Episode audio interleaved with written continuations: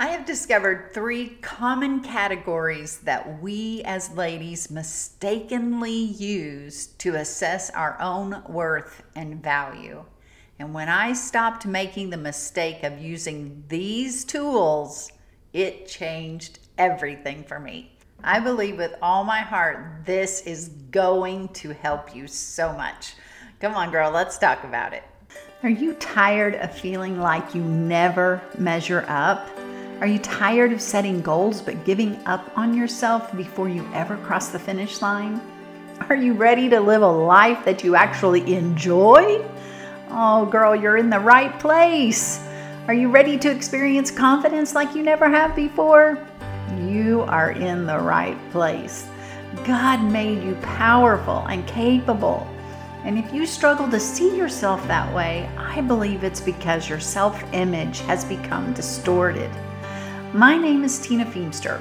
I'm a trained and certified Christian self image coach, and God has placed a call on my heart to reach Christian women who struggle with how they see themselves.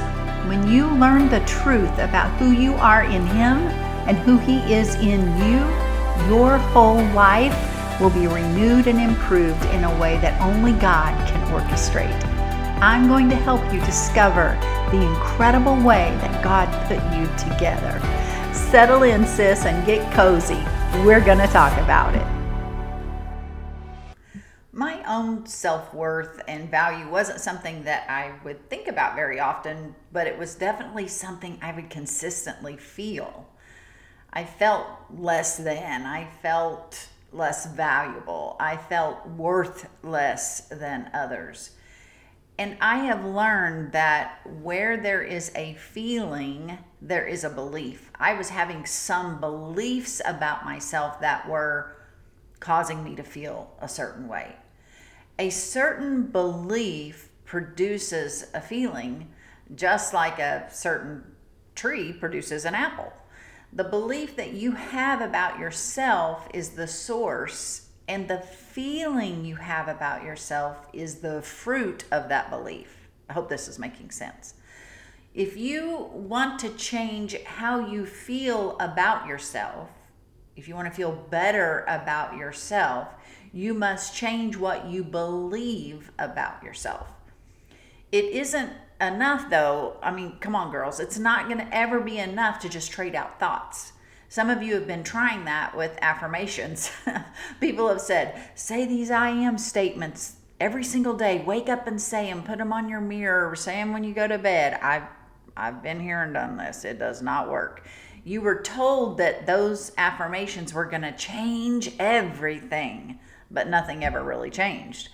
Because even though you had the thought and you were saying the thought, you didn't believe it you have to believe it. That is the truth that brings the feeling. You will often hear me say that we need to unbelieve some things and retrain our brain with truth because it is the truth. It's only the truth that is worthy of belief. It's the only one that sets us free. Truth is the belief that is worthy of being believed because it sets us free. And that's what we're going to do here today. We're going to unbelieve some things, I hope. Hang with me here. So, I want you to imagine yourself as a newborn baby growing up through your first five years. Think about that. Like, think about your life back from baby stage all the way through your five years, as many things as you can remember about it. You're taking in information you're processing it. Now, think about this. Think about your age. Isn't this crazy? Like you're a little kid taking in all of this information, processing it, and using the input to learn who you are in your world and to learn where you belong. That is just mind blowing to me. Oh my goodness you to be that young and learning who we are and all of the mistakes that are possible during that time for us to misprocess some things misunderstand some things that cause us to believe some things that are not even true. Oh my goodness. You may have experienced being hugged and loved, or held and cuddled, comforted, talked to, or maybe you experienced abuse. Maybe you were hit and hurt. Maybe you were prodded and screamed at, or even ignored. As you are growing, you are learning about yourself. People are saying things to you, and you are working in your brain to make sense of it all. People aren't saying things to you. I mean, you work to make sense of that too. People do things to you and for you and around you, and you are taking in all of this information to make sense of it. As your world gets bigger and your social experience expands, you're drawn into a deeper understanding of who you are in your world. You're little, but you're learning, right? You begin to see other children, maybe in your elementary class or on a ball team or in a dance class. They have different cars and than you do and different houses and they have different toys. They're bringing different toys and items for show and tell and you're comparing your item to their item and you're seeing that they have maybe fancy stuff or stuff that's not quite as as great and wonderful as you think yours is. They have talents and abilities that are different than yours you're getting feedback from your ever expanding world. You are taking it all in and making sense of it in the best way that you can. You are little, but you're learning who you are. And I learned some things about myself that I thought were truth that I had to unlearn or unbelieve later on in life. And that's when I unbelieved those things, that's when the freedom came. So you're learning to compare and contrast your looks, your stuff, your home, your life, your abilities, your talents, all of this at a very young age. But most likely you haven't learned to filter the thoughts that are landing in your brain. You're just accepting them. Those thoughts are coming in, you're processing it and making the best sense out of it that you can, and a belief about you settles down in your heart in your soul. Is it possible that you, like me, had some beliefs that were developed about ourselves that were wrong? Is it possible that you're still carrying some of those wrong beliefs today? As a young girl in elementary school, I remember I just wanted to be anybody but myself. I wanted to be uh, more popular. I wanted to be cuter. I wanted to. I didn't want to be weird. I didn't want to be flawed. Like I felt weird and flawed, and I felt unaccepted. But I had great friends. I was. I hung around the, the popular group and all that. But even in the midst of all that, I just felt somehow like I was inferior. And though I have my suspicions, I'm not completely certain of the circumstances that these feelings generated from. And I realize today, and I realized when I began this journey to renew my self image, that it honestly didn't matter where they came from. What mattered most was getting to the truth about who I am as a child of God. Who did He make me to be? That's what matters most. And that's where I'm asking you to place your focus and your attention is on the truth, the truth of who you are and who He created you to be. Not on the past, but on your now and on your future. I wanted to know the real me and I wanted to live her every single day.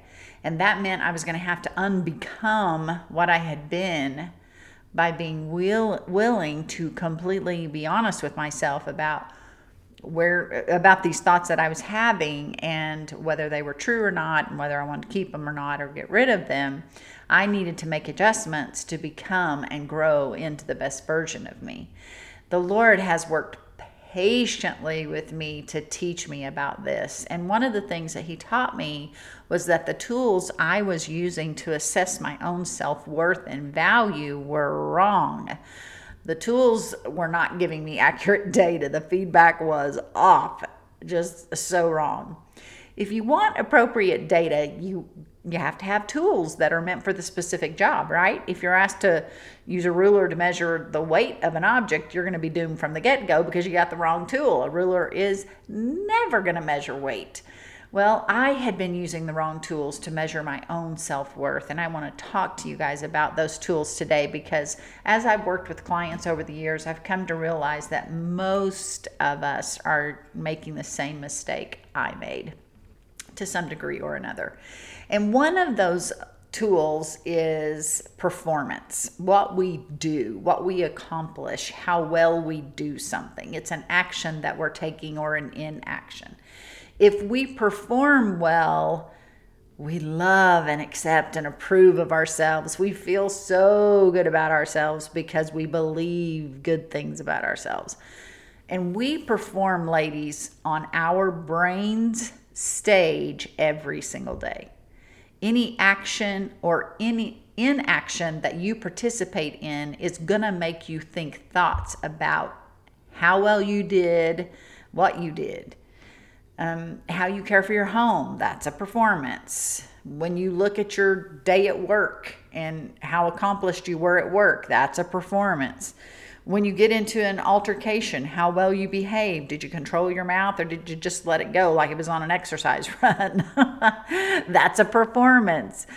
The food that you put in your mouth throughout the day, whether you got all your water in or not, all of these actions are performances on our brain stage. And we are judging that performance and we're making a decision about whether we're good or bad whether we're a good mom or a bad mom, a good housewife, a good employee, a bad employee, a good friend, a bad friend, a good Christian, a bad Christian. You see what I'm saying here? The problem is that when you begin to to evaluate yourself and your performance and say I'm good or I'm bad, what you're really doing is assessing worth. Because think about it like this, if I say that car isn't a good car, what I'm really saying is that there is another car that is better. It's worth more as than the car that I have, right? When you say I'm not a good whatever, you're saying you are worth less than someone else who is performing better. The value that you have is less than the value someone else has that's performing better. Think about that. You're saying you are worth less without even knowing it. We are using what we are doing and how well we are doing it as a tool to assess our worth. And it's wrong, it's the wrong tool. May I suggest that we stop devaluing ourselves in our own eyes and instead recognizing that in that moment we're doing the best job we can?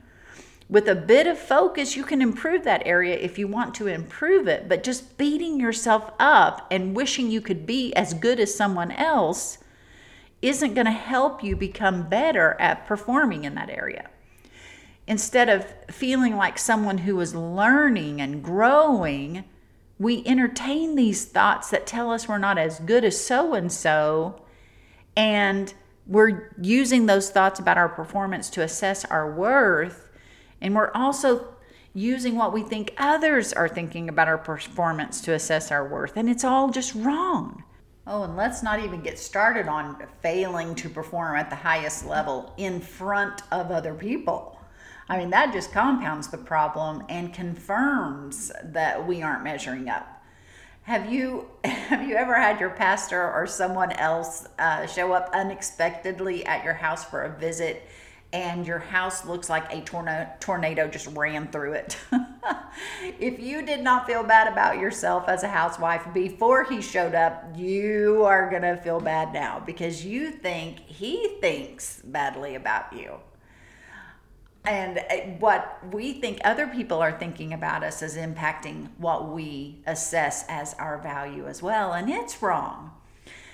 I'm not saying you shouldn't look at your actions and efforts and, and judge them in terms of improvement, but they're certainly the wrong tool for self worth.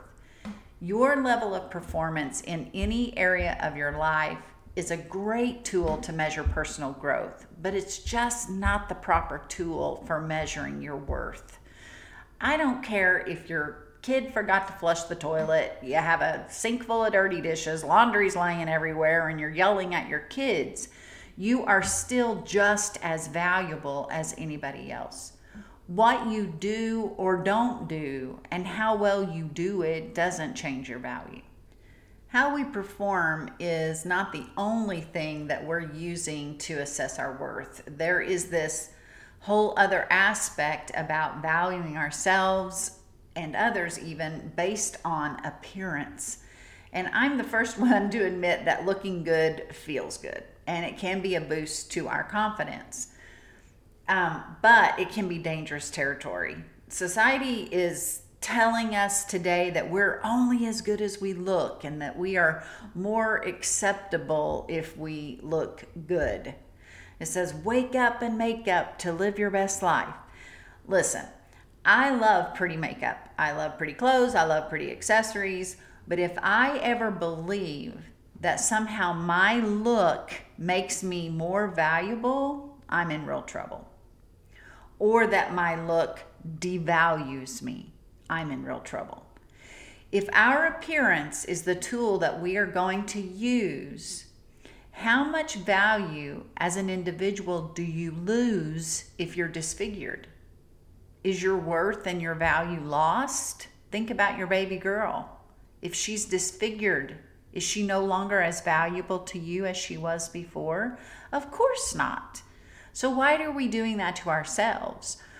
Recently, I asked a group of women a series of questions, and one of those questions was on a scale of one to five, with one being very poor and five being excellent, how does your self image health rate? If they answered less than five, which every single one of them did, I followed up by asking, what would have to change to get that to a five? And the majority gave an answer related to appearance. They wanted to lose weight, look better in their clothes, have fewer wrinkles. They just wanted to look better. They were letting appearance be the determining factor when assessing the healthiness of their own self image. If you listen, if you want to take action to improve your appearance in some way, do it. But I'm pleading with you to take this flawed tool out of the toolbox when it comes to how you determine your worth and value. It is not the proper tool for this evaluation, it doesn't work. As I age, I realize that wrinkles and other signs of aging are just evidence that God isn't finished with me. I celebrate that. He has given me another day. I've earned every one of these wrinkles. I don't like them, but I can celebrate them and not like them at the same time. We are we are made up of three parts. We're a spirit, a soul, and a body. And our body and the appearance of our body is it's not us. It's just the house that we're walking around in. We can make it look cute curbside if we want to, but we shouldn't despise it for what it is. We should strengthen it and care for it because it is a gift to appreciate. But the appearance that we have is not a proper tool for assessing uh, personal value. The last tool that I want to talk about today, not that this is the only other one, but it's it's a tool that we often use to assess our self-worth and that is possessions. Where we live, what we drive, the kind of purse we carry, how much we earn, the number of likes on our social media posts, the number of followers we have, or how many people are listening to our podcast. Listen, ladies, stuff does not make us valuable. When I discovered that my worth and value was equal with every other person on the planet, I was a single mama working three jobs and selling my plasma to put gasoline in my minivan.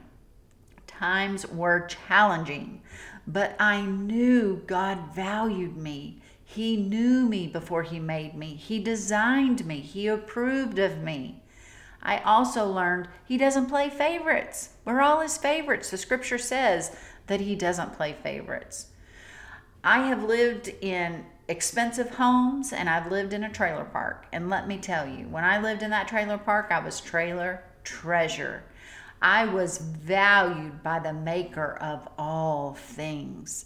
The size of my house didn't make me more valuable or less valuable. The purse that I carried didn't make a difference. That Louis Vuitton is not going to make you more valuable. That fancy SUV is not going to make you more valuable as a person. It is okay to have nice things, and I have nice things, but I know they can be lost in a moment. And God forbid they ever are, but if they are, I know this I am not going to lose my self worth as a result. When I married my husband, he introduced me to a world of people that were in social circles I had never been in. a couple of years into our marriage, we attended one of those hooty tooty events, complete with the Oklahoma dignitaries in their, you know, their ball gowns and tuxes. And on our way to that event, I was dressed in my ball gown, and my husband had on his tux, and I was praying. Oh, girls, I was praying. I was asking God to help me. And Lord, help me remember I'm not going to meet anyone more valuable than me or less valuable valuable than me tonight. Help me to look everyone in the eye and truly see them. Help me to treat everyone the same, from the attendees at our table to the wait staff that's serving us. And when we arrived and the valet opened my door and offered me his hand, I slung that heel out onto the pavement and I took my truth that God valued me just like He values you. And I walked into that place with my heart strong. No, my value is not found in what I have. It is not in what I do, and it is not in what I look like. My value is found in the price that was paid for me at Calvary, and that settles it for me. And I hope when you consider your own self worth and value, that it settles it for you too. If you've enjoyed our time together today, please don't keep it to yourself. Spread the love and share the episode with a friend who could use a boost of inspiration, some revelation. That would be awesome. Also, request to join our free Facebook community. It's called Renewed and Radiant. You'll find the link in our show notes for this episode. We would love to have you join us. And one more thing if you have found value in our conversation today, would you please take a moment and leave a review? Scroll all the way down on your device and click Write a Review. It's a little bitty spot way at the bottom. If you could leave a review, that would help me reach more ladies who need to join our community of faith driven self image warriors. Until next time, my friends, stay blessed, stay radiant, and always remember that your self image is a masterpiece being revealed. I'll catch you in the next episode.